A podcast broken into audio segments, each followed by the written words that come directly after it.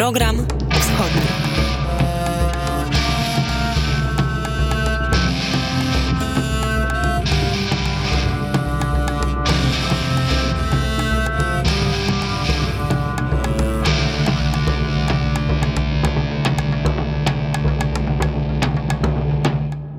6 minut po godzinie 10 w programie wschodnim wita się Paweł Bobołowicz. Program realizuje Janek Langa. Dziś porozmawiamy o energetyce, o energetyce u naszych e, sąsiadów, a naszym gościem będzie redaktor naczelny e, Biznes Alert Wojciech Jakubik. Będziemy rozmawiać też o wpływie rosyjskiej propagandy, między innymi na wybory, ale też w innych kwestiach i innych sprawach dotyczących naszego funkcjonowania. E, usłyszymy też, co Czesi myślą między innymi o kwestiach zbożowych, ale nie tylko o tym. Ale tradycyjnie zaczynamy od wiadomości z Białorusi. Jola Siemaszko.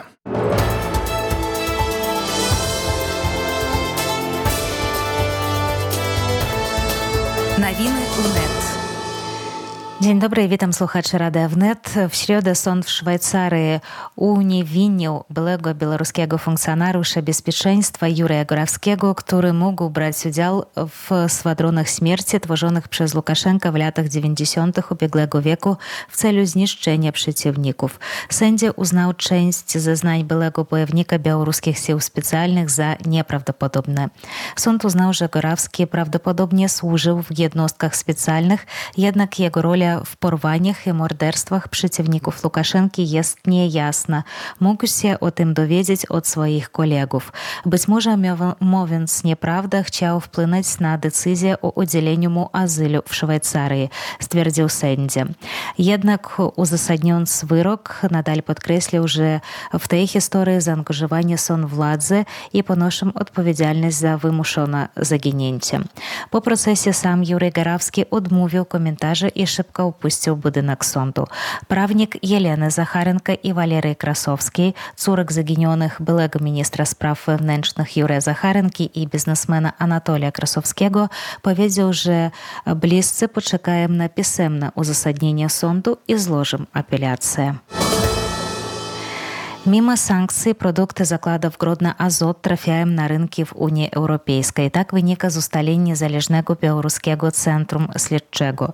Zdaniem dziennikarzy śledczym pomaga w tym Uzbekistan, bo mocznik rolniczy sprzedawany jako uzbeckie tak naprawdę pochodzi właśnie z Białorusi. Ze spadkiem dostaw mocznika z Białorusi do Unii pojawił się jego import z Uzbekistanu, mimo że wcześniej od 2017 roku z kraju tego do Unii Unii Europejskiej nie sprzedawano tego produktu rolniczego. Co więcej, dostawy z Uzbekistanu szybko sięgnęły poziomu dostaw z Białorusi przed wprowadzeniem sankcji. Dziennikarze śledczy są przekonani i przedstawili dowody, że tak naprawdę nawóz pochodzi z Białorusi i trafia do Unii Europejskiej via Uzbekistan za pośrednictwem firm z Litwy i Serbii. I wracamy do Kongresu Białoruskich Naukowców, który odbył się w Gdańsku w ubiegły weekend. Zaprezentowano tam wyniki najnowszych badań socjologicznych, zwłaszcza badań prowadzonych na Białorusi. A w naszych programach już rozmawialiśmy o tym, jak 17 września władze podczas obchodów Dnia Jedności zorganizowali na Białorusi prawdziwy dzień nienawiści wobec Polaków. Jednak socjolog Oleg Lampiew twierdzi, że antypolskie narracje rozpowszechniane przez białoruską propagandę nie znajdują wśród Białorusinów poparcia, bo pomimo wydarzeń ostatnich trzech lat podstawowe wartości Białorusinów pozostały takie same. Wśród nich jest życie w pokoju z sąsiadami. Ciężko sprognozować, jak to, to będzie działało, jak o, białoruskie społeczeństwo to, o, to o, będzie odbierano. Moim zdaniem, patrząc na wyniki badań, które już przeprowadziliśmy, mi się wydaje, że to jest bardzo miało wiarygodne, że Białorusini zaczną patrzeć na Polskę w inny sposób. My patrzymy, że Białorusini odbierają w zasadzie, odbierają polski, polski naród w dosyć pozytywny sposób. To jest taka, taka cecha białoruskiej mentalności. Białorusini patrzą na siebie jak na naród tolerancyjny. Dlatego, kiedy mówić o, o sąsiadach, tak, sąsiadom a, trzeba żyć a, w, a, w pokoju. Można jeszcze powiedzieć, że białoruski rząd spróbuje narzucić ta, taką opinię przez, przez jakiś czas. już to nie jest, Polska zawsze była wrogiem, polski naród zawsze był wrogiem Łukaszenki, ale my e, widzimy w naszych badaniach przeprowadzonych wiosną, że Białorusini, no ja bym nie powiedział, że e, z tym się nie zgadzają, ale oni wciąż odbierają polski naród w sposób bardzo pozytywny. Dla Białorusinów to jest takie przeciwieństwo w głowie, kiedy, kiedy oni słyszą o tym, że coś tam nie tak z Polakami, coś tam nie, nie tak z Polską. Tak, oni mogą odbierać, że no, może tam problemy z rządu, z Polską są jakieś, ale to nie znaczy, że coś, coś, coś jest nie tak z Polakami jak z, z narodem. Mi się wydaje, ale to jest, chciałbym to podkreślić, że to się, mi się wydaje, że Białorusini nie zaczną odbierać Polaków w Polskę w inny sposób. Mówił socjolog Oleg Alampiew. I to była ostatnia wiadomość w białoruskim serwisie. Pawle?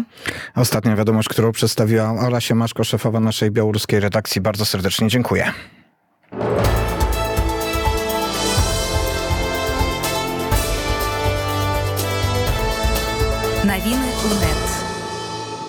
Piosenki do dzisiejszego programu wschodniego tradycyjnie wybrał Artur Żaki. Pierwszą piosenką będzie Bike Cry Hymn.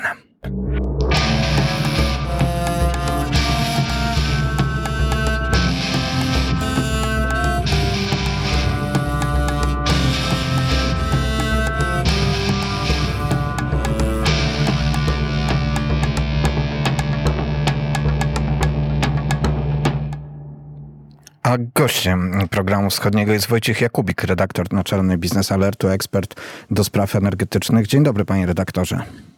Dzień dobry. Panie redaktorze, obserwowaliśmy, jak Rosja w ubiegłym roku przeciwko Ukrainie zastosowała wyjątkowo brutalną broń, starała się zniszczyć jej infrastrukturę energetyczną. Te uderzenia e, były skierowane tak samo zapewne jak w stosunku do przemysłu, ale też do ludności e, cywilnej. Ukraina przetrwała ubiegłoroczną jesień, zimę. Mm, udało się mieszkańcom przeżyć e, ten ciężki czas, ale znowu jesteśmy na progu sezonu grzewczego. Zaczynają spadać temperatury. Czy Ukraina odbudowała swoją e, infrastrukturę energetyczną? W jakim stanie wkracza e, w tę nową e, sytuację i czy możemy spodziewać się powtórki z tych zastosowanych przez Rosję metod w ubiegłym roku?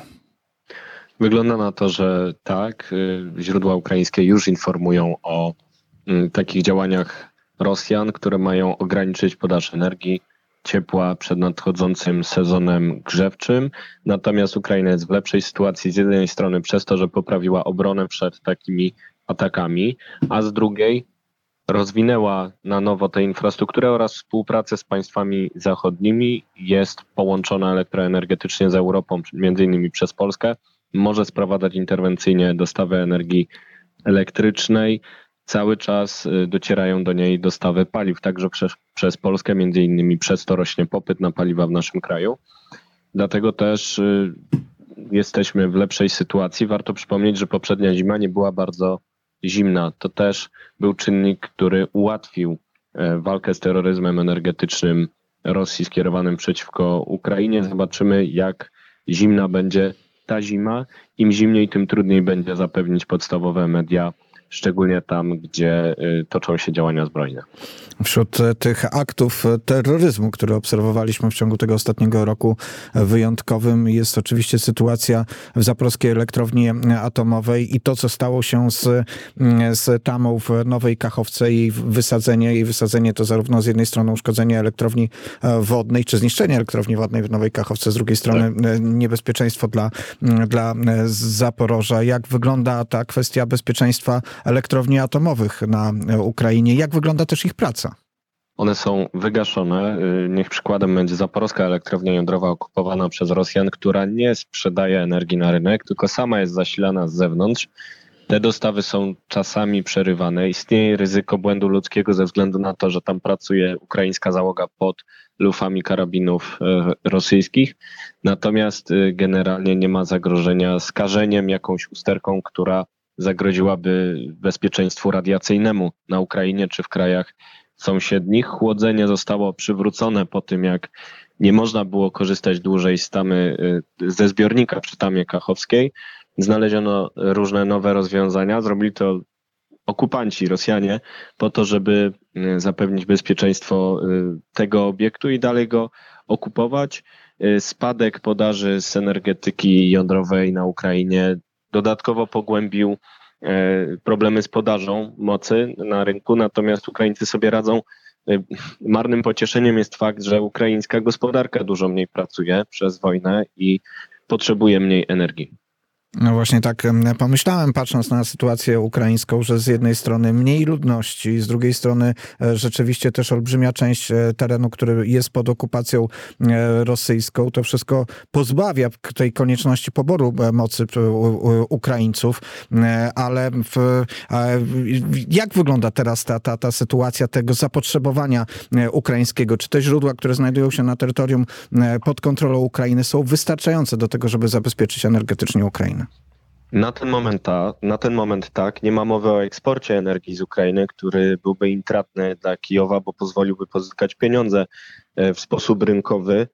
Na to nie ma szans. Okresowo mogą być potrzebne dostawy E, z terytorium Unii Europejskiej. One na szczęście są możliwe. Wszystko zależy od tego, jak Rosjanie będą niszczyć tę infrastrukturę. Nie ma co liczyć na to, że nie będą próbowali tego zrobić.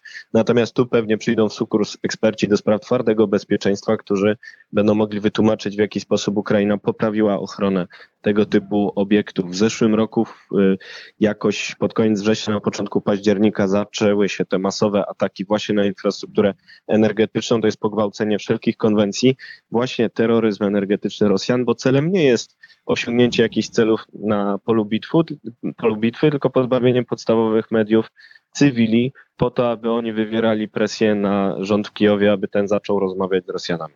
W ubiegłym roku, e, panie redaktorze, zastanawialiśmy się, że taki atak na infrastrukturę energetyczną może doprowadzić do e, fali ucieczki Ukraińców z ich terenu. Raczej czegoś takiego nie obserwowaliśmy, pomimo tego, że e, rzeczywiście te ograniczenia w dostarczaniu energii były widoczne. Czy w tym roku może dojść do zrealizowania tego czarnego scenariusza, że w przypadku jednak zakłócenia w dostawach prądu Ukraińcy zdecydowaliby się na ucieczkę ze swojego kraju, na ponowną ucieczkę też między innymi do Polski. Tutaj ukłony należą się operatorowi sieci elektroenergetycznej Ukrenergo. Byłem w stałym kontakcie z tą firmą, by na bieżąco monitorować sytuację i faktycznie bardzo szybko, także z wielkim wsparciem sprzętowym całej Unii Europejskiej, Stanów Zjednoczonych, innych krajów zachodnich, udawało się szybko odbudowywać tę infrastrukturę. Oczywiście mieliśmy obrazki, w których ludziom brakuje energii lub ciepła gdzieś, ale to nie było tak masowe zjawisko, e, jak takie, którego się obawialiśmy w naszej rozmowie. Rzeczywiście to był najczarniejszy scenariusz, że ruszy kolejna fala migracji. E, Ukraina nie jest miejscem przyjaznym do życia, natomiast e, duch e, walki nie został złamany z pomocą terroryzmu energetycznego i oby podobnie było tej zimy. Tutaj klimat może być sprzymierzeńcem albo może nam utrudnić sytuację. Jeżeli znowu będziemy mieli tak ciepłą zimę jak w zeszłym roku, to będzie na pewno łatwiej. Wśród tych pomysłów na to, jak dać sobie radę w tak ciężkim e, czasie, oczywiście takim pomysłem było, e, był zakup generatorów, małych generatorów, takich, które można wykorzystywać w domu. Zresztą nie tylko zakup tych generatorów popłynęła po prostu całe morze, popłynęło z, z tak. zachodniego e, świata. Sądzi pan, że ta, te potrzeby będą podobne w tym roku? Czy powinniśmy się nastawić, że taka forma pomocy dla Ukrainy też będzie potrzebna? Nie tylko generatory, ale nawet magazyny energii, takie małe, przydomowe, były bardzo popularne, przez to wzrosła ich cena. Także w Polsce obawialiśmy się różnych problemów w związku z kryzysem energetycznym i u nas także rosły zakupy tego typu urządzeń. Wydaje się, że e, w tym roku te obawy będą niższe. Sytuacja jest e, spokojniejsza, jeżeli tak można mówić o konflikcie zbrojnym tuż za granicą Polski, ale także Ukraińcy zaopatrzyli się, potrafią już funkcjonować e, w nowej rzeczywistości, więc powinno być spokojniej. Natomiast wiadomo, że z krajem takim jak Federacja Rosyjska nigdy nic nie wiadomo. Jeszcze nieraz może nas zaskoczyć różnymi działaniami, które w cywilizowanym świecie się nie mieszczą w głowie, jak właśnie wysadzenie tamy w Nowej Kachowce jeszcze takich jokerów może się kilka pojawić, więc oczywiście nie należy opuszczać gardy. Wspomniał pan redaktor o e, zakupie e, produktów ropopochodnych z e, Polski, między innymi z Polski, gdy jest się w pobliżu granicy. Widać cały czas, że ukraińskie cysterny z Polski jadą na Ukrainę, jest kupowana, kupowane paliwa płynne. Czy w tej sytuacji, w której też mówi się o pewnych możliwych problemach na naszym rynku wewnętrznym, taki zakup ropy, zakup benzyny z Polski może wytworzyć problemy dla naszego kraju? Ten dodatkowy popyt jest już widoczny od 2022 roku. On oczywiście będzie windował ceny i w połączeniu z tym, że mamy duże rabaty na naszym rynku, które sprowadzają do nas e, zainteresowanie nie tylko Ukraińców, ale Czechów czy Niemców, to może być wyzwanie logistyczne. Dlatego też na niektórych e, stacjach widać e, problemy logistyczne. To znaczy zapasy mamy, mamy zapasy na 90 dni, ale fakt, że mamy skokowy popyt, także zwiększany przez stronę ukraińską, może powodować przejściowe problemy z dostępnością, tak jak na przykład w 2022 roku powodowała go panika wczesną wiosną, kiedy zaczęła się inwazja. Były takie obawy, że zabraknie paliwa w Polsce, więc faktycznie zaczęło go brakować w niektórych miejscach, bo wszyscy się po nie rzucili. No i y, jeśli chodzi o dostawy na Ukrainę y, różnych dóbr, nie ma już sektora rafineryjnego. Został zniszczony przez Rosjan. Nie wiadomo, czy Ukraińcy będą chcieli go odbudować. Póki co nie mogą, nie mają po co właściwie sprowadzać ropy, bo nie mają gdzie jej przerobić, więc właśnie sprowadzają paliwa gotowe szerokim strumieniem. Trwają rozmowy o tym, czy i na jakich warunkach, za czyim wsparciem, na przykład amerykańskim czy unijnym, można by zbudować nie ropociąg już, ale paliwociąg na granicy polsko-ukraińskiej, po to, żeby efektywnie rozprowadzać tam e, paliwo. Natomiast jest to oczywiście wielkie wyzwanie w dobie działań zbrojnych, które mogą w każdej chwili zagrozić takiej infrastrukturze. Panie redaktorze, a jak wygląda e, sytuacja energetyczna z naszej e, zachodniej e, strony? Na ile kraje zachodu, na ile Niemcy zapomnieli już o rosyjskim gazie, na ile są skłonni do swoich energetycznych pomysłów, które mam nadzieję, że pan redaktor zgodzi się ze mną, doprowadziły w dużym stopniu nas do tej sytuacji, w której się znaleźliśmy, ale na ile są skłonni do tego powracać? Niemcy postawili na w cudzysłowie tani gaz z Rosji i przegrali całą stawkę, zagrali w bank. Wydawało im się, że skoro nawet w najciemniejszych czasach Związku Sowieckiego gaz płynął, no to teraz też będzie płynął i przestał płynąć.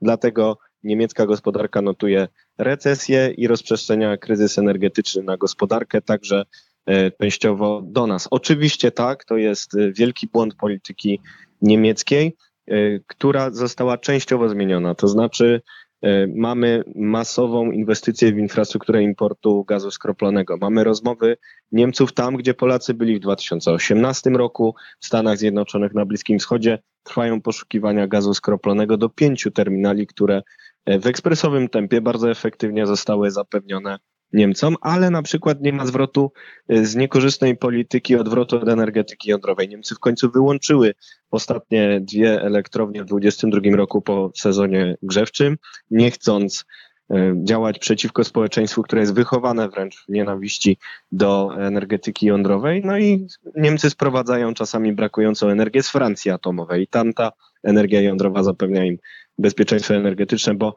swoj, swojej nie chcą. Rozmowy na ten temat będą trwały z polskiego punktu widzenia, ale też ukraińskiego. Wystarczy, że Niemcy przestaną przeszkadzać przy rozwoju energetyki jądrowej, bo tutaj Polska i Ukraina we współpracy z Amerykanami mogą razem budować reaktory, mogą razem przestawiać posowieckie reaktory na paliwo ze Stanów Zjednoczonych, co dzieje się na Ukrainie i będzie kontynuowane, e, kiedy skończy się e, konflikt zbrojny. I e, Polska, realizując e, też e, tę swoją samodzielną politykę energetyczną, wreszcie podpisała umowę na zaprojektowanie pierwszej elektrowni jądrowej. Z Amerykanami, tak. To jest umowa o przygotowaniu projektu. Nie ma jednego wzoru do zastosowania w każdej lokalizacji. Budowę musi poprzedzić przygotowanie projektu do konkretnego miejsca, właśnie w Lubiatowo Kopalino, w tej lokalizacji, w której ma stanąć pierwszy reaktor AP1000 ze Stanów Zjednoczonych. Tutaj Polacy i Ukraińcy mogą współpracować. Nasi sąsiedzi z Ukrainy mają wielkie doświadczenie jeszcze z czasów posowieckich, bo to Ukraina była zagłębiem intelektualnym energetyki jądrowej, przemysłu nuklearnego e, Sowietów i e, możemy też razem współpracować przy budowie Centrum Nowych Technologii, które powstanie w Polsce po to, żeby tworzyć kadry jądrowe, żeby rozwijać nowe technologie, recykling paliwa jądrowego, więc y, kiedy tylko pokonamy e, Putina, czego życzę sobie państwu i całemu światu, y, ta współpraca może kwitnąć. Wojciech Jakubik, redaktor naczelny Business Alert, ekspert do spraw energetycznych, był Państwa i moim gościem. Panie redaktorze, bardzo serdecznie dziękuję. Dziękuję bardzo. Zwłaszcza, że musiałem naruszyć Pana mir domowy. Wiem, że sytuacja rodzinna powoduje, że pozostał Pan z dziećmi, ale mam nadzieję, że dzieci nie, nie straciły w tym momencie, czy, czy nie tracą na tym, że jest Pan naszym gościem i że są Mają pod opieką. dużą cierpliwość. Mają dużo cierpliwości. Bardzo z tego powodu też się cieszę. Dziękuję serdecznie za tę rozmowę. Jak Państwo Dziękuję bardzo, do usłyszenia. Do usłyszenia. Oczywiście niebezpieczeństwa związane z tym, co dzieje się na Ukrainie, niebezpieczeństwa ener- energetyczne trwają. Trwają tak, jak mm, trwa wojna na Ukrainie, nawet gdy czasami o tym zapominamy w ferworze naszych e, spraw i w ferworze też e, pewnych konfliktów, które się e, narodziły. Ale wojna jest zjawiskiem stałym właściwie w Europie od wielu, wielu lat i w tym takim tragicznym wymiarze. I przypomina o tym piosenka zespołu Bulldog, która już trochę lat ma. Piosenka o Bośni.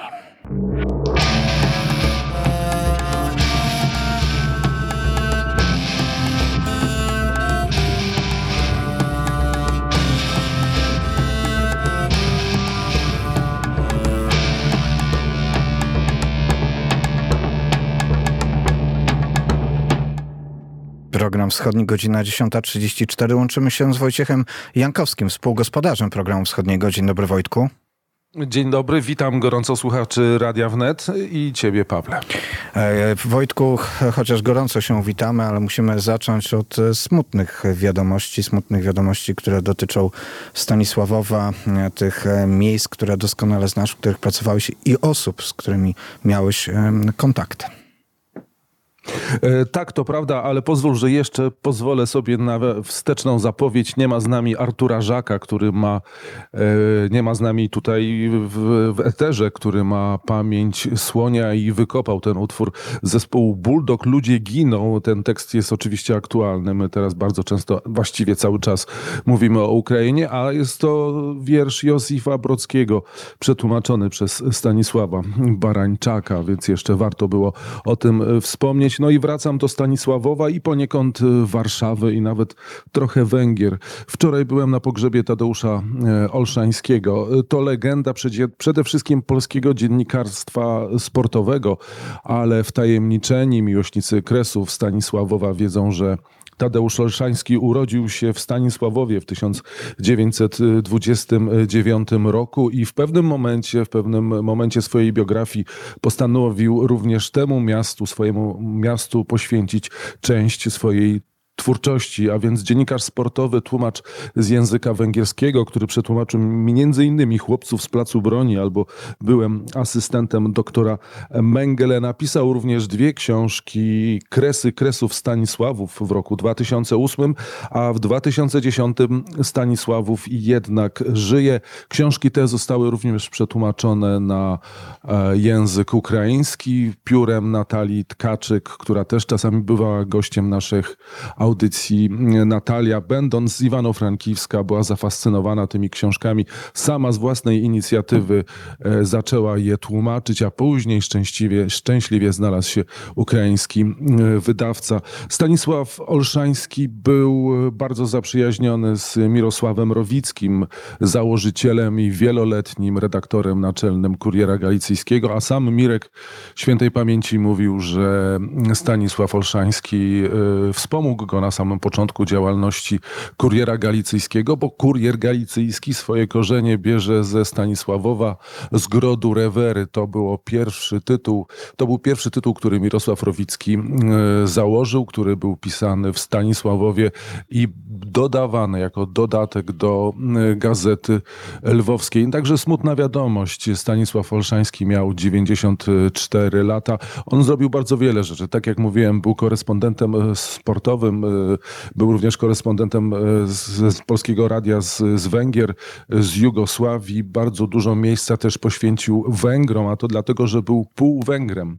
W swojej książce o Stanisławowie pisze o pewnej modzie, która była na, może to dziwnie zabrzmi, ale słyną te panie z urody, więc, więc powiem to, jak tam było napisane, z mody na węgierskie żony. W Stanisławowie w latach e, międzywojniu latach 20., 30. był taki swoisty klub e, węgierski, gdzie spotykali się, mm, e, spotykały się rodziny, gdzie były Węgierki, w drugą stronę rzadko, chyba nie było takiej mowy.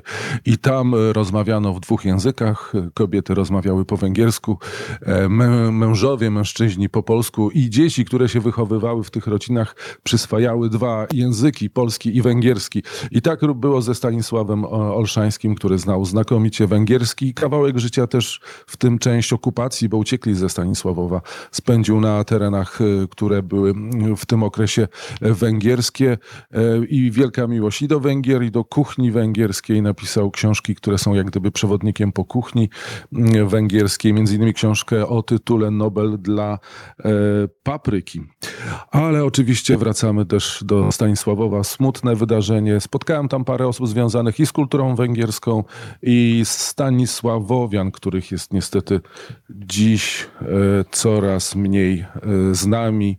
W zeszłym tygodniu odszedł e, kolejny Tadeusz Olszański. Będzie on w mojej pamięci, bo pamiętam, że przeprowadziłem z nim wywiad jeszcze w 16 roku dla Kuriera Galicyjskiego, gdzie mówił też o swojej e, miłości do, do Węgier, o tym, jak pojechał kiedyś e, z matką po srebra rodowe zakopane gdzieś w ziemi, które jego mama wykopała, a potem na lotnisku była odprawa celna, prze, prze, sprawdzano wszystkie bagaże i byli prze prze, przekonani, że już przepadły te srebra rodowe, w wywiadzie powiedział, no to po herbacie. I nagle pojawił się wielki szum na tym lotnisku, zamieszanie, wszystkich przepuszczono bez kontroli celnej, bo okazało się, że tam kilku generałów y, węgierskich, y, komunistycznych właśnie przechodziło. No i y, wiemy z doświadczenia, że zawsze ci panowie albo notable partyjni mieli pierwszeństwo i dzięki temu te srebra rodowe trafiły do, do domu mamy Tadeusza Olszańskiego. E, to taka anegdota, którą chciałem jeszcze na e, zakończenie tej opowieści e, przekazać, bo przypomniałem sobie, zajrzałem do tego wywiadu, który w Kurierze Galicyjskim był ukazany. Na pogrzebie też, też były inne osoby związane i z kulturą węgierską, i ze Stanisławowem. No niestety czasami też musimy w takich e, momentach e, o tym mówić, ale Tadeusz Olszański zmarł we śnie, z tego co wiem, bo mówił syn jego, który też jest dziennikarzem radiowym, że miał dobre życie i żeśmy, żebyśmy się tym aż tak bardzo nie smucili, chociaż oczywiście jest nam przykro. Wspomniałeś wielką postać Mirka e, Rowickiego, świętej pamięci Mirka Rowickiego, a przecież e, właśnie w, razem tydzień temu braliśmy udział w wydarzeniu, które absolutnie w pełni związane z Mirkiem Rowickim, czyli polsko-ukraińskie spotkania e, w Jaremczu. Tym razem to już 16 spotkania. Emitowaliśmy dla Państwa rozmowę na żywo, zresztą korespondencję też z Jaremcza. Ty, Wojtku, nagrałeś też bardzo ciekawą rozmowę dotyczącą trochę innego obszaru niż zazwyczaj e, ten, nad którym się pochylamy w programie wschodnim.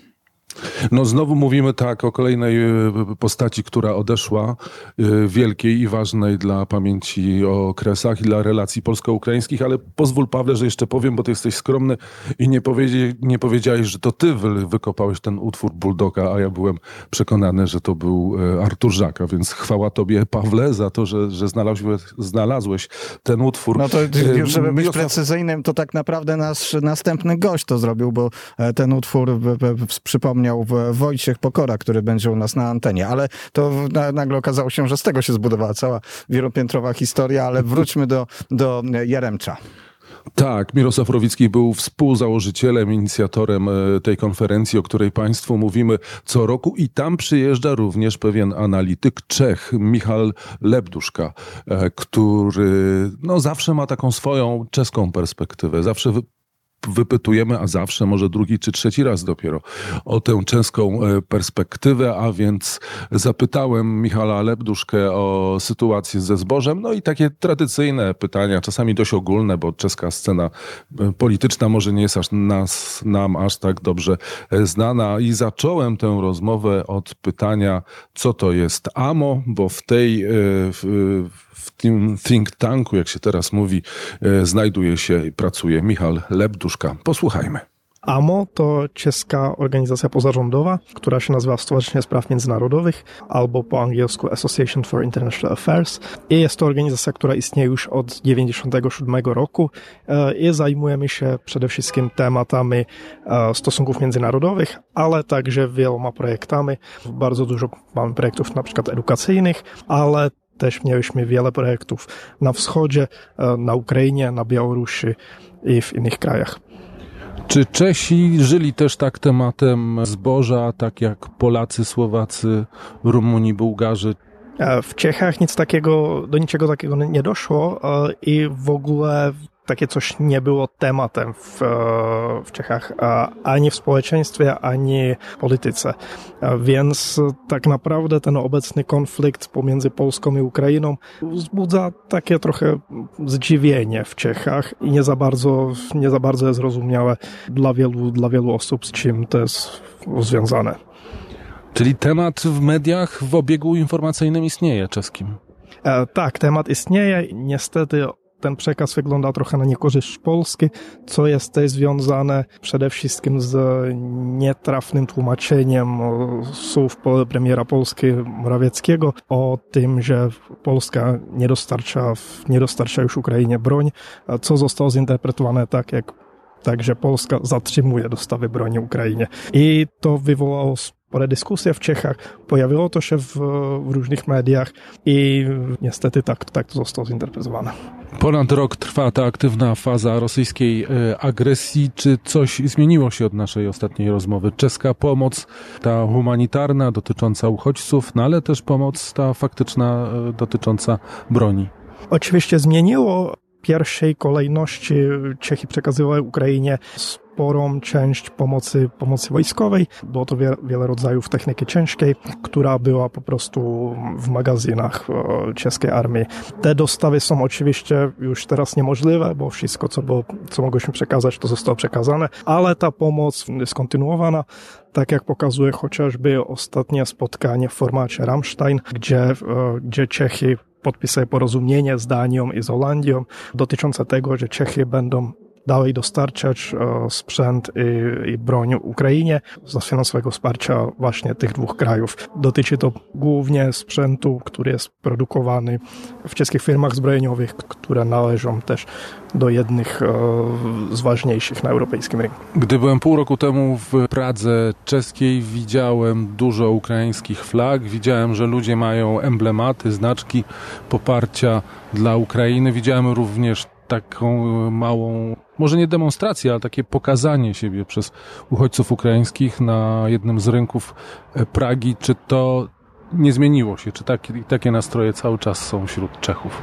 E, nie za bardzo to się zmieniło. Ukraińskich flag wciąż można widzieć bardzo dużo e, w czeskich miastach. Oczywiście, oczywiście wiadomo, że ta pierwsza fala takiej entuzjastycznej pomocy, takiego wsparcia, to, to oczywiście pominęła, co jest absolutnie naturalne, ale pomoc wciąż trwa i, i te sympatie tak jak też pokazują, pokazują sondaże, to są, to są cały czas dosyć, na dosyć wysokim poziomie. Co e, nie zmienia nawet to, że, że czasami pojawiają się w dyskusji publicznej różne, różne prorosyjskie głosy w czeskim parlamencie, w polityce, ale jest to zdecydowana mniejszość. Rok temu rozmawialiśmy o demonstracjach, gdy spotkaliśmy się w Jaremczu, które były pokazywane w mediach jako prorosyjskie. Wtedy tłumaczył pan, że one niekoniecznie takie są. Czy jakiś ślad jeszcze potem pozostał? Pozostał. Jest to ogólnie taki, taki można powiedzieć, ruch e, przeciwko obecnemu rządowi, który z powodu swojej polityki wewnętrznej wielu Czechów jest niezadowolonych z tym, z działaniem tego rządu, a dotyczy to przede wszystkim kwestii ekonomicznych, bo, bo niestety, niestety zaraz sytuacja gospodarcza w Czechach nie jest najlepsza i stąd, stąd też ta krytyka rządu. Pojawiają się tam czasami różne właśnie takie antyukraińskie, prorosyjskie akcenty. Jest na przykład taki wątek dotyczący tego, że rząd powinien pomagać własnym mieszkańcom, a nie w nie Ukrainie ale tak jak mówiłem, to jest naprawdę mniejszość, absolutna mniejszość mieszkańców i te ruchy, ruchy takie protestu antysystemowe, to one są naprawdę przede wszystkim wycelowane przeciwko obecnemu rządowi. Czy mamy takich polityków albo partie na scenie czeskiej, które są odbierane albo przynajmniej oceniane jako w jakimś stopniu prorosyjskie? Takie partie są, są nawet w parlamencie. Dotyczy to przede wszystkim partii SPD, to miało Okmury. To jest partia, którą można klasyfikować jak skrajną prawicę. W pewnym stopniu jest to też obecnie największa opozycyjna partia Andrea Babysza, chociaż to jest przede wszystkim partia populistyczna, która, która czasami próbuje narzucać takie, takie bardziej radykalne narracje, ale nie jest to też partia, która by była antyukraińska i prorosyjska. Jak czeskie media opisują działania wojenne, ta ofensywa ukraińska w Polsce w pewnym stopniu przyniosła rozczarowanie. Czy czeska prasa też tak śledzi, tak opisuje to? Oczywiście jest to temat, który jest śledzony. Wojna na Ukrainie oczywiście nie jest pierwszym tematem przez cały czas w tym momencie, ale kiedy pojawiają się jakieś znaczące działania na froncie, to oczywiście to się pojawia w mediach. Co dotyczy tej ofensywy, to bardziej jest ona, ona analizowana przez różnych ekspertów, pojawia się często ten temat i też zdaje się, że oczekiwania od niej były, były większe, ale pytanie jest, czy, czy to po prostu nie było związane z nierealistycznymi właśnie oczekiwaniami. Dziękuję za zaproszenie. Dzięki moc. Do widzenia. No i Michał Lebduszka się zaśmiał, więc prawdopodobnie moja próba podziękowania po czesku była nieudana. Może za rok uda się już to powiedzieć e, poprawnie. Prawdopodobnie to już nasze pożegnanie z Jaremczem z roku 2023, chociaż tego nigdy do końca nie możemy być pewni. Może jeszcze do jakichś materiałów wrócimy. Przede wszystkim to ten genialny wywiad z profesorem Żurawskim, Welgrajewskim chyba jest tego godzien. No ale generalnie to już powoli kończą nam się materiały z tego rocznego Jaremcza, zatem odjeżdżamy pociągiem, który co roku e, zakłóca trochę obecnym e, skupienie na konferencjach, ale też dodaje dużo uroku, bo koło miejsca obrad znajdują się tory kolejowe i czasami słychać taki pociąg, który odjeżdża z Jaremcza.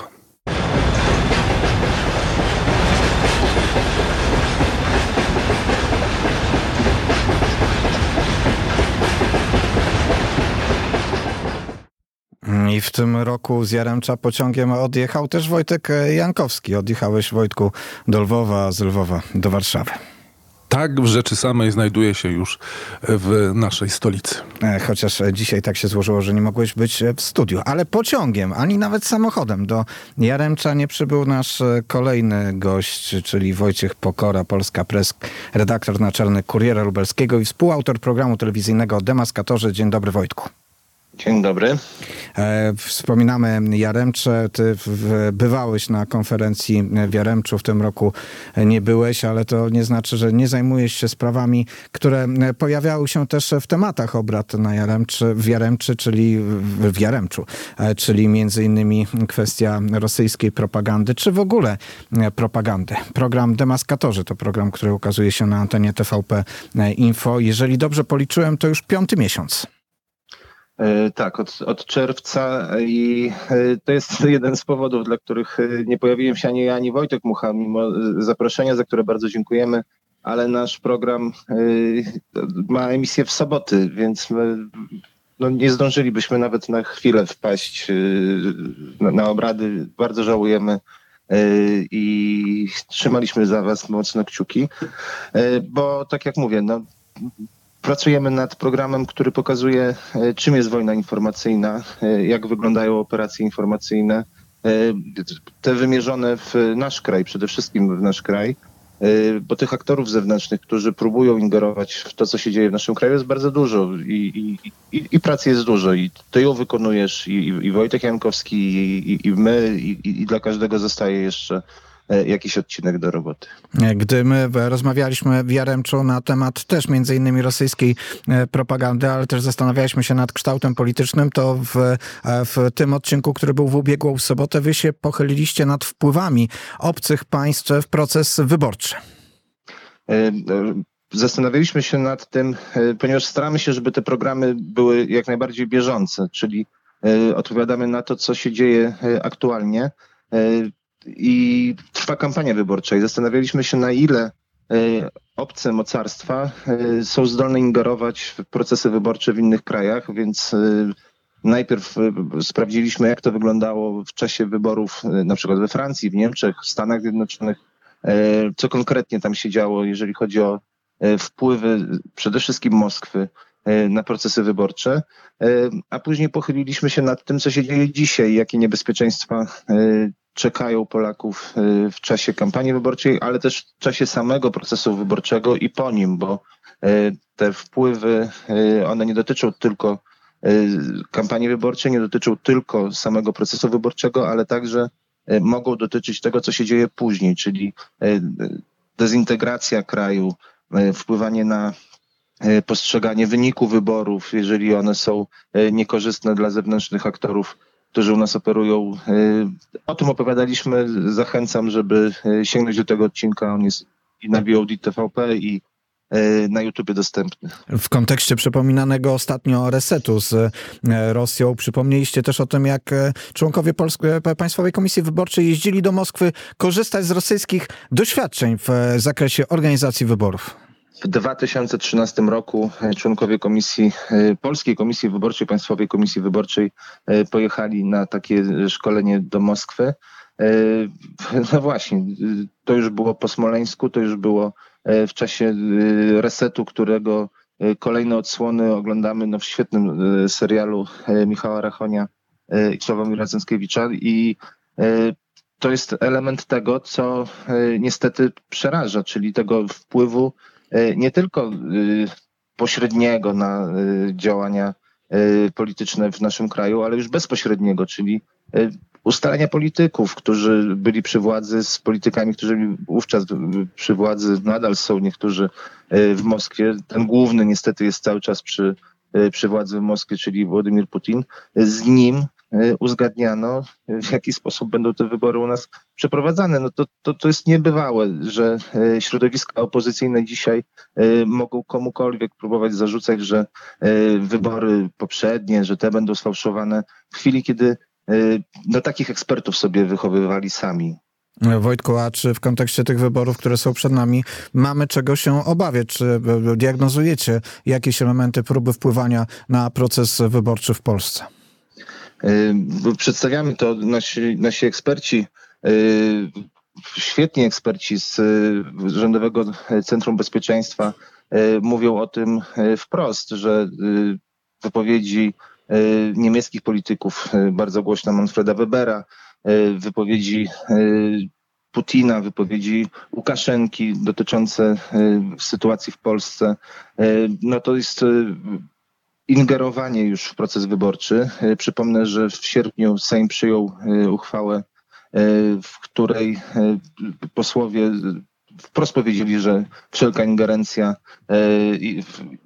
na nasz proces, nasz proces wyborczy i próba jego zakłócania no, będzie jako wrogie uznawane i, i, i takie sytuacje są już uznawane jako wrogie dla naszego kraju, kiedy się mówi o tym, kiedy politycy y, na Zachodzie mówią o tym, że będą zwalczać jakieś ugrupowania. Nie, y, bo, bo czymś naturalnym jest, że w ramach współpracy w Parlamencie Europejskim różne ugrupowania blokują się, czyli są w jednym bloku, w tym sensie że się blokują, że, że działają w jednym bloku,